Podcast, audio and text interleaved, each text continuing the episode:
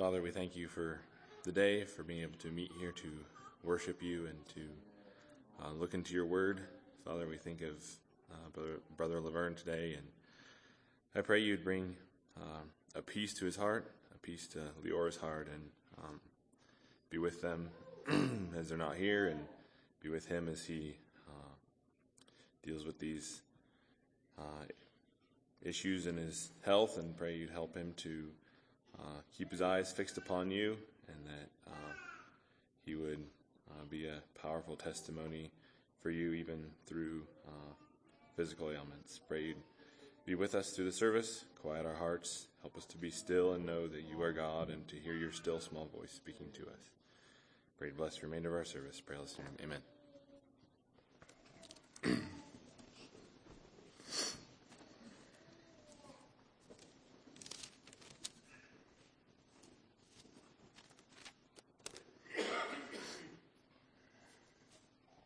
This past week, I've been listening through the minor minor prophets as I drive.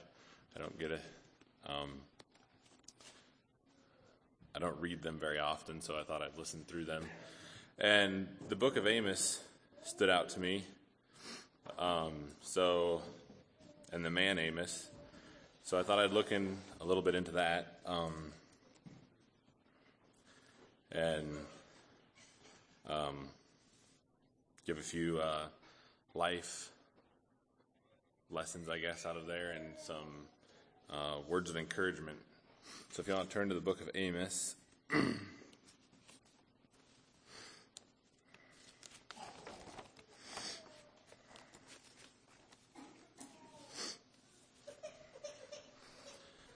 going to mainly look at the man Amos, not necessarily at all his prophecies against um, all those mentioned here, but uh, and against Israel mainly. But I'm going to look at more of him. But to give that, I'm going to or to get us to that point, I'm going to look at a little bit of the back history, I guess. Um, just a brief overview of um, the book. So Amos was about 150 years after the division of the kingdom of Israel when Judah and Israel separated. Um, and as we all know, the northern tribes of Israel and the southern tribes of Judah didn't get along. They didn't see eye to eye on very many things, and they, they just didn't really seem to like each other. But um, Israel, at this time, when Amos uh, was written, or when he was prophesying, I should say, um, it was a time of prosperity in both kingdoms. Um, they had expanded their kingdoms to about the same point, um, the same point that I think it was Solomon had.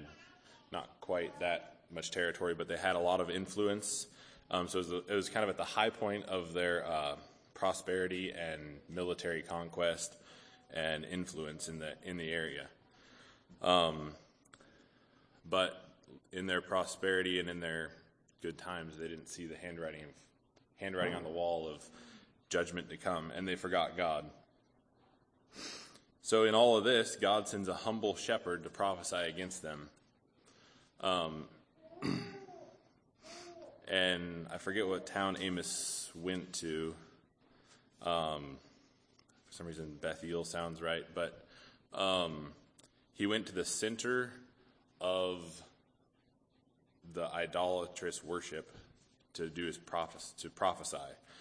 And as we look, we'll see why that's a, a big thing um, here later on. Um, his message was judgment against the people of God for straying and not keeping his commandments. That was no easy task. He actually went, he was from Judah and he went into Israel to the north to prophesy. So if there's already contention between the north and the south, and he goes up into Jerusalem, or not Jerusalem, if he goes up into Israel and he's from Judah, he's already going to be looked down upon, but then also he's bringing a harsh message um, to the city, and he preached an unpopular message in that city, um, facing the nobility and professional priesthood of uh, of the different gods they worshipped or things like that. He was a prophet of doom in an age of comfort and secure materialism. And at a time of smiling preachers and days of prosperity. And it was only a few decades away from the nation's fall. it was a time of religious hypocrisy, as we see in Amos 521. Um,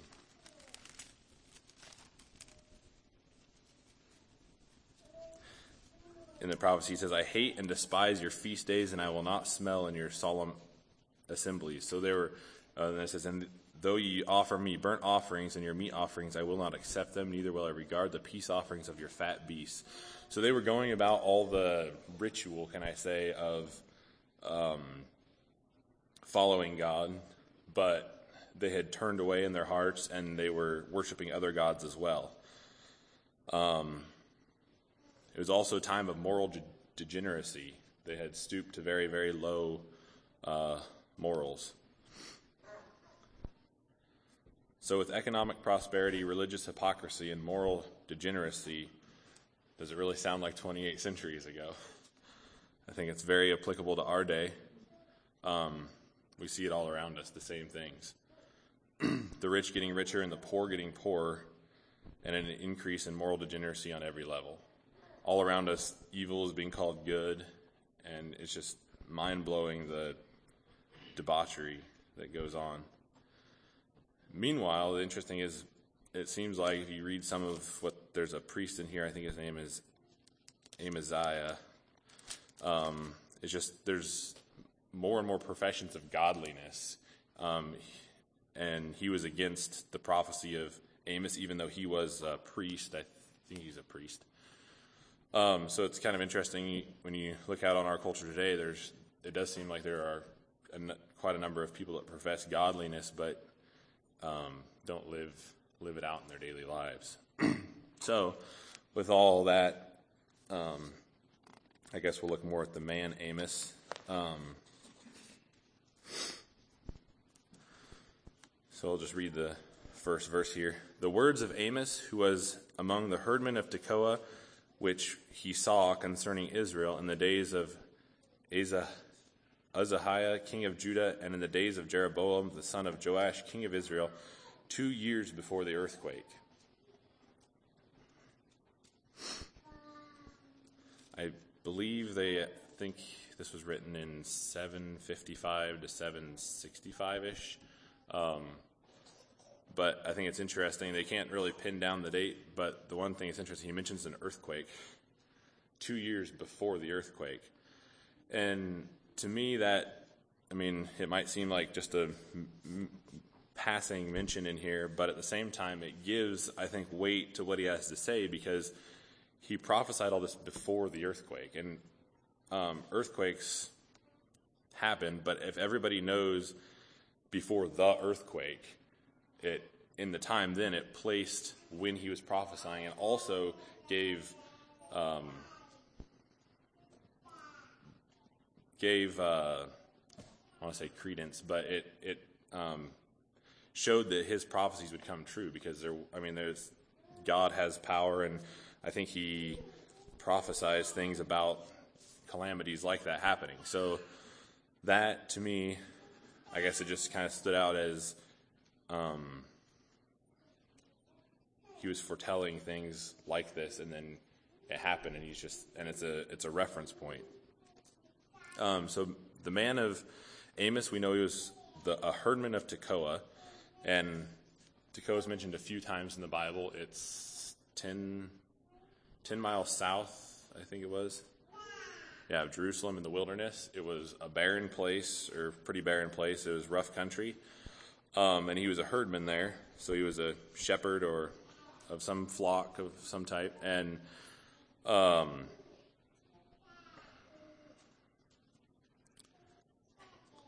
I think Amos learned the hard, learned hardness and perseverance by leading his sheep in the wilderness. Um, back up a little bit here. I skipped over something. Amos means to carry or burden, and I think he was burdened for the nation of Israel.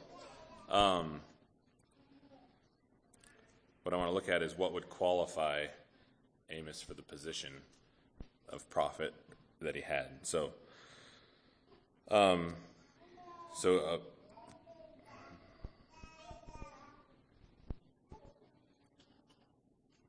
so one of the things that would qualify him for being a prophet is he had shepherded his sheep in the wilderness. He had learned to lead, and he had learned to persevere and to um, go through hard things.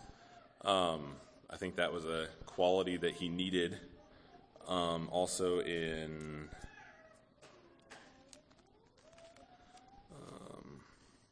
chapter 7, verse 14, he was talking to Amaziah.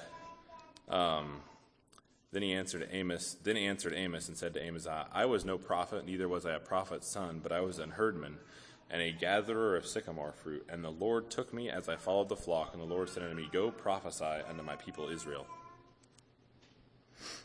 So we see he actually had two jobs, I guess. He was a herdman and a gatherer of sycamore fruit.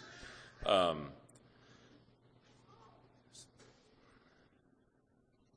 no, neither of those are very, uh, how to say it, very high up on the totem pole. Um, they're pretty lowly jobs and herdman. And so obviously, if he was in herdman in the wilderness, um, he wasn't might he might have owned a flock, but he, he might have just worked for somebody, or else he was wasn't wealthy enough to hire somebody, so he had to keep his own sheep. So we know Amos was not a wealthy man, um, and he was not trained as a prophet.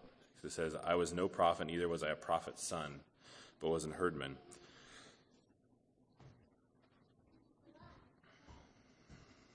But I think despite all that, he had an awareness of the world around him and he knew what was going on in the nation of Israel. He, pers- I think, as a herdman and a gatherer of fruit, I imagine he moved around quite a bit so he would see um, different areas of the, of the uh, nation and he saw what a low state they had come, come to.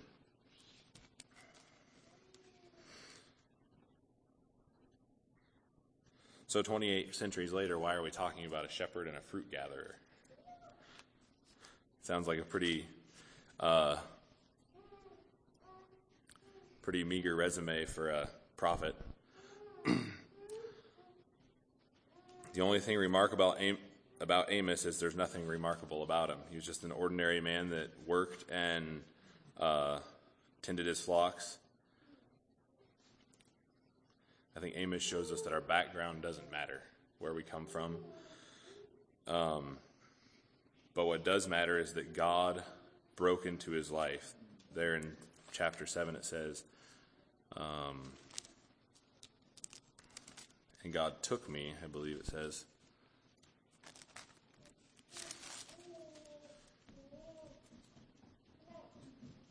And the Lord took me as I followed the flock. And the Lord said unto me, Go prophesy unto my people Israel. the Lord spoke to Amos directly and told him to go prophesy. So, by whose authority did he confront his generation? I think it was by God's authority. God told him to, and he obeyed. Um, we find that time and again, God uh, takes people in their regular jobs and in their normal settings, something about their regular tasks, and asks or and calls them to something greater. I think of Samuel when he went to Jesse to find the king of Israel, and Jesse didn't even think to call David. He just called all his other sons, but he's like, just a little shepherd boy. Why would I call him to be anointed king of Israel? but that's who God had. Um, think of Moses in Exodus 3 uh, I'll turn there. Exodus 3 1 and 2.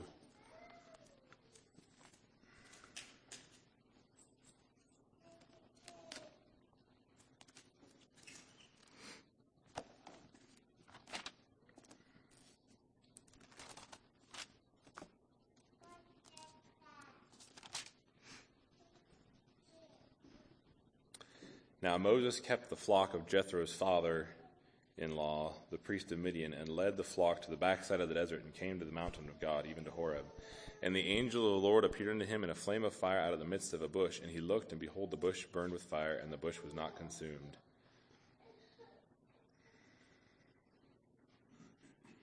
And when the Lord saw that he had turned aside to see, God called unto him out of the midst of the bush and said, Moses, Moses. And he said, Here am I. I think that's a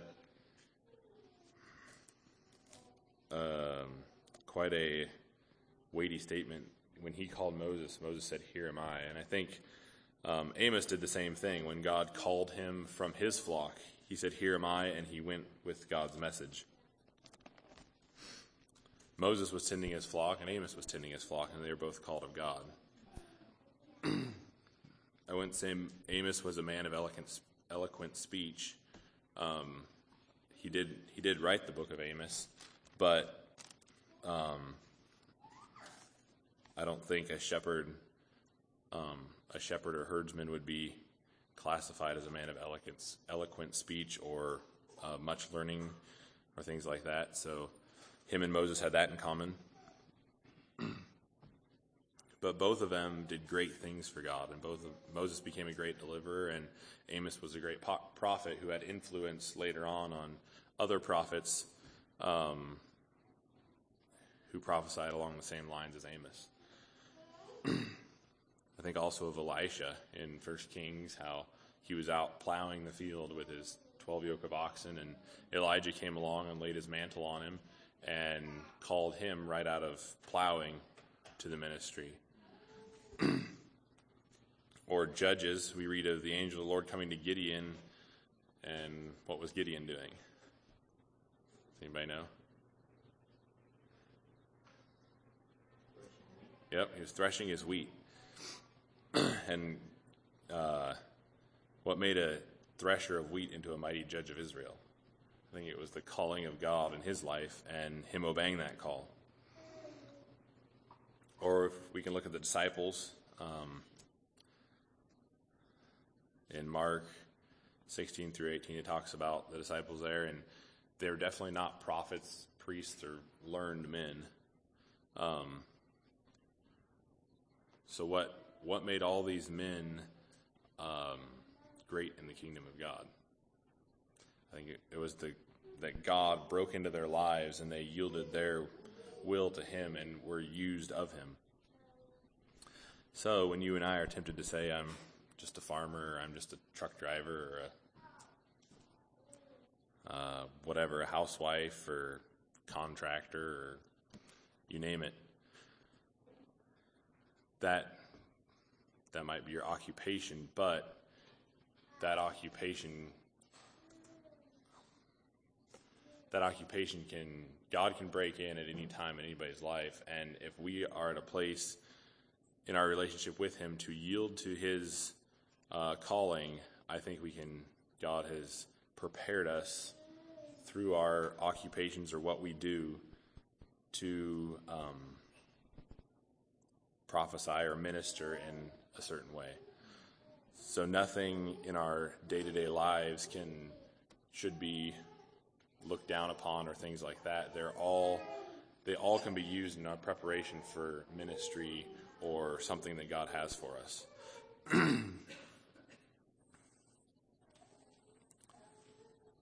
so we must do, in light of that, we must do everything as unto the Lord. Even our day to day tasks, washing the dishes or whatever it is, changing the oil in the truck or anything like that. We can do all to the glory of God and we need to be open to his calling in our lives. One thing that all those men that I mentioned there, it seems they all had humility. Um, they were humbly going about their day to day lives when God called them, called them up to a ministry or called them to do something specific. Um, I think we have a great need for that in our day being called to something. I think too often we see, um, I don't know, people that have an intellectual knowledge, I guess, a head knowledge of Bible or things like that. As one guy I heard refer to it as Bible talkers instead of preachers. He said they're just they have all the head knowledge. They've gone to school. They know all this stuff, and they go up and they expound upon God's word, but they're just Bible talkers. They're, they don't have fire in their bones. They don't have the, the weight of God's call on their life. Just think as Christianity as a whole, the and the bigger picture, whatever, however you want to say that, um, how rare it is to hear clear teaching on authority and with strength and compassion all molded into one. It's a pretty hard thing to do under your own strength.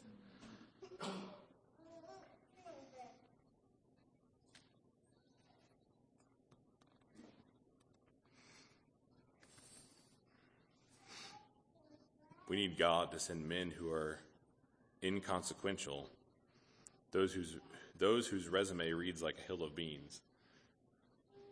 Amos was nothing special. Moses, Moses, uh, I guess he was the son of Pharaoh or adopted son of Pharaoh, but he was banished and a fugitive. Elisha was just a farmer. Gideon was just a farmer. David, a shepherd. Uh, Peter, James, and John and Andrew, and we're all fishermen. what did a, what did all those men? They the thing they had in common was they were they were lowly men um, and humble, but it was the power of God in their lives later on that set them apart from others. what marks what marks out people like Robert Murray McCheyne or John Bunyan or I don't know Whitefield or anybody you can think of like that, Denny Kenaston. They had a a passion and a fire for God. It was the reality of God's calling in their lives to do something. So and them and them being willing to give of themselves to meet that calling.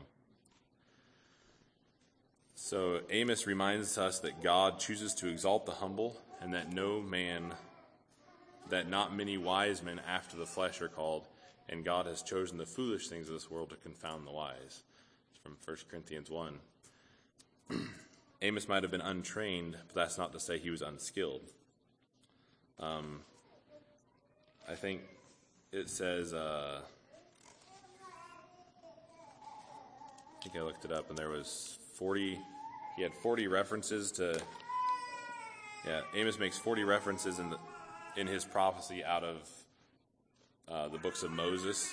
So obviously even though he's a shepherdman he was he was skilled in the word of god. He knew the writings before him and he used those in his prophecies. His prophecies show a deep understanding of the times he lived in um, in relation to those uh, those earlier books, and he applied God's law from earlier to the situations at hand. So he knew how to interpret and how to give answers to the people of God in an apostate age. And he was bold.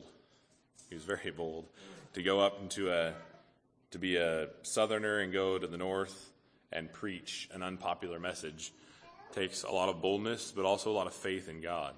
um, he was a skilled communicator of God's word, um, even though he was just a shepherd from the wilderness of Tekoa. So even though he was from a, from nowhere, can you say, he knew that his message was great and he knew his God was great. I don't know if Amos had any reservations like Moses or Jonah, but it's a quite, I mean, it doesn't say there were any reservations, so I would think there were not, but quite a contrast from Jonah to Amos. Jonah fled when God asked him to uh, preach his word, and it looks like, I mean, from all accounts, I guess it looks like Amos just went up and did it. I would think he had some reservations. He was just a man, though, you know. What's going to happen to me up north? Just go there and preach a doomsday message, and what will happen? But as Mo, or as the book of Amos shows us, that didn't stop him, even if he did have reservations or uh, questions about it. He didn't stop from preaching the truth and pursuing the call of God um, that God had given him.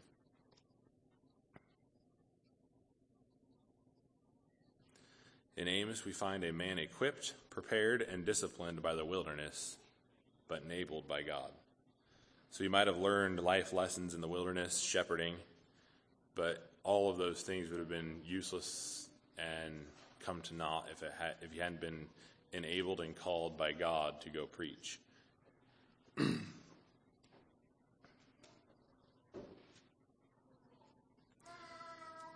call of God is always based on his exact knowledge of his power to equip. I don't know if that makes sense, but I'll read it again. The call of God is always based on his exact knowledge of his power to equip. So, God's calling in our lives. Um, we can have a confidence when God calls us to something.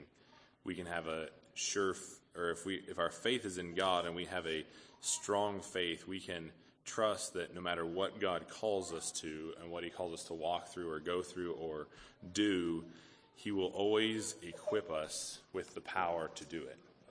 So no matter no matter what it seems like God is calling us to do or how big it looks to us, our faith has to be in His power to equip us to do it, even though we might look like, even though to us it might look like that'd be impossible. If God is calling you to a ministry, then you must be confident in the knowledge that He will provide all you need. If you rely on your own intellect, then you will never attain.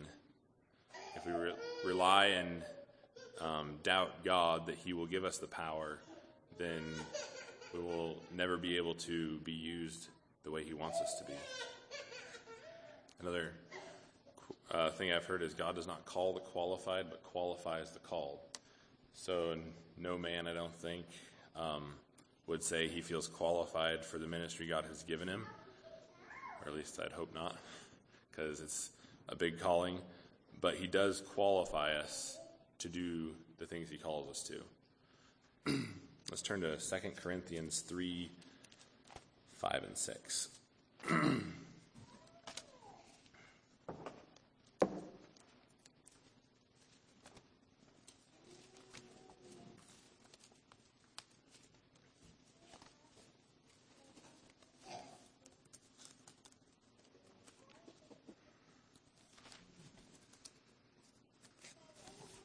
2 Corinthians 3 5 and 6.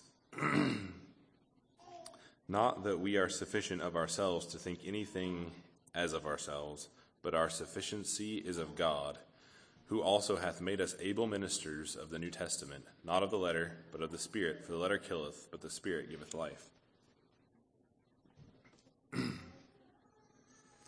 Here we see that God is all sufficient. We are not sufficient of ourselves to do what He calls us to, but our suffic- sufficiency is of God, who, I like how it says, who also hath made us able ministers. we can't do it of ourselves, but He has given us the power and made us able to be ministers of the New Testament.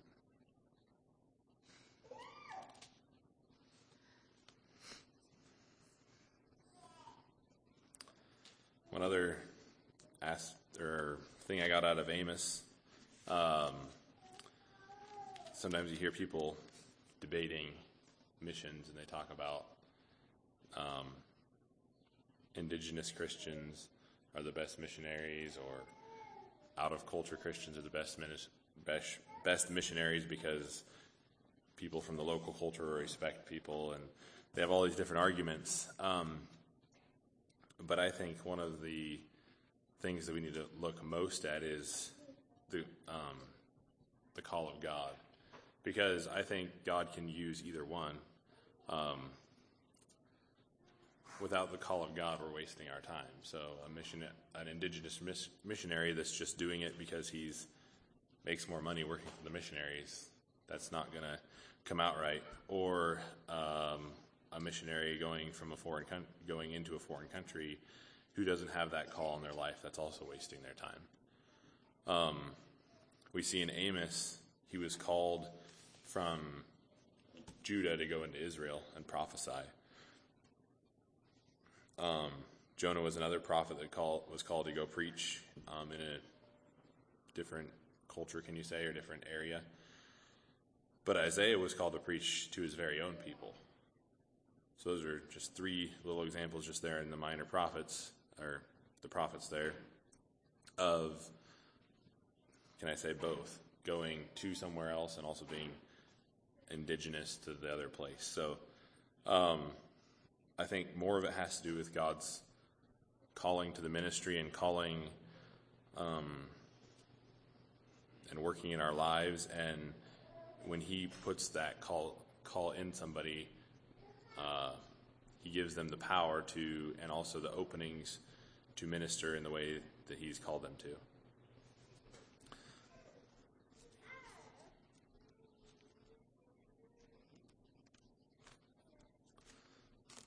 You read some out of Amos 5, 4 through 8, and then we'll skip down to 14. Amos 5, 4 through 8.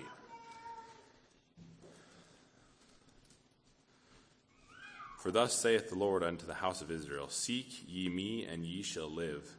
But seek not Bethel, nor enter into Gilgal, and pass not to Beersheba. For Gilgal shall surely go into captivity, and Bethel shall come to naught. Seek the Lord, and ye shall live, lest he break out like fire on the house of Joseph and devour it, and there be none to quench it in Bethel.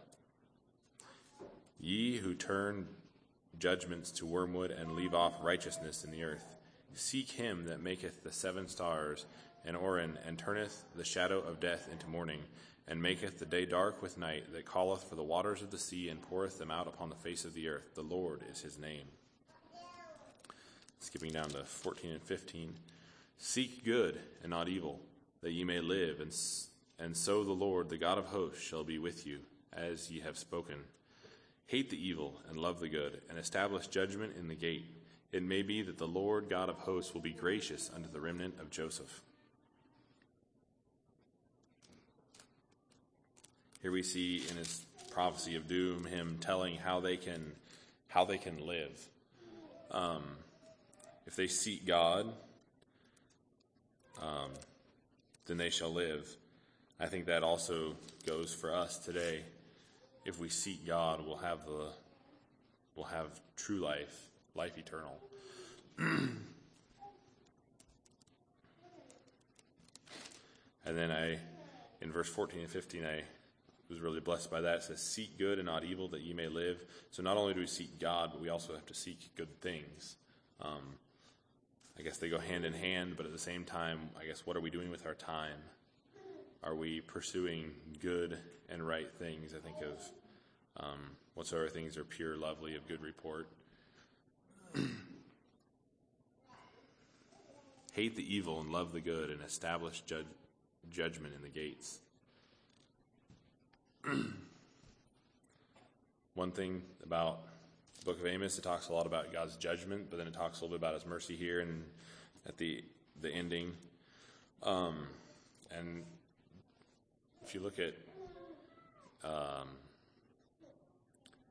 often I think we focus on like God's judgments or things like that, and we don't look at the other half of things of how when the fact that when God makes um, as he makes good on his warnings or his prophecies of judgment, that also means we can trust him for his prophecies of mercy and grace when we obey. So, in closing here, let's, I want to read out of Amos 9, the end of the chapter here, or end of the book, 9 9 through 15.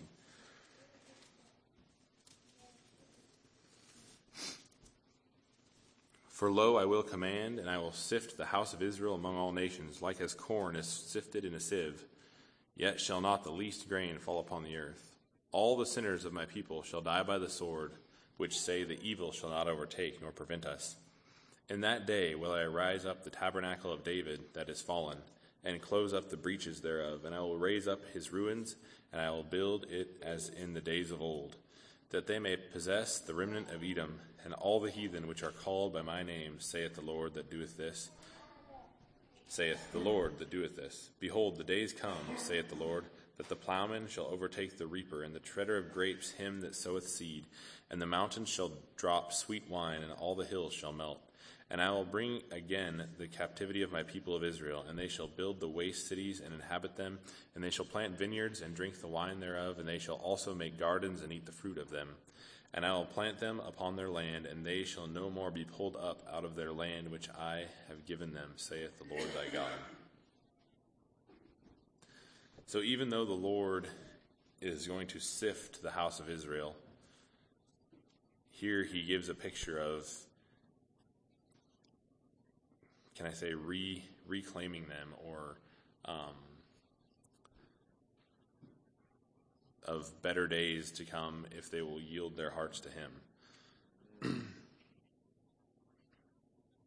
the plowman shall overtake the reaper and the treader of grapes, him that soweth seed.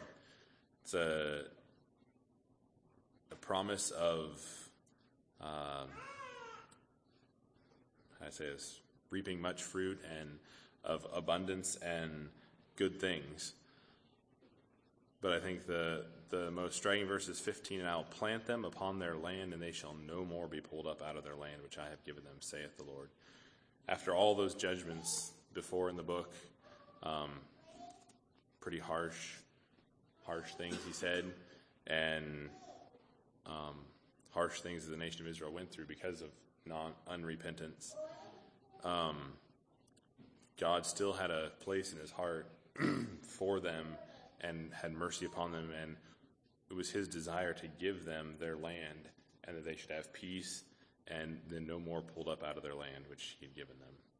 So I think that speaks to us if we abide in him, are open to his calling and um, his speaking into our lives, and as we hear from him and follow and seek him, seek the good things, that he will also bring that in our hearts, if I can say it that way.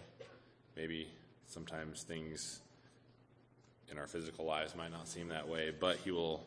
He has promised. Um, he has promised to, if we seek Him, we'll find Him, and that if we knock, He'll open.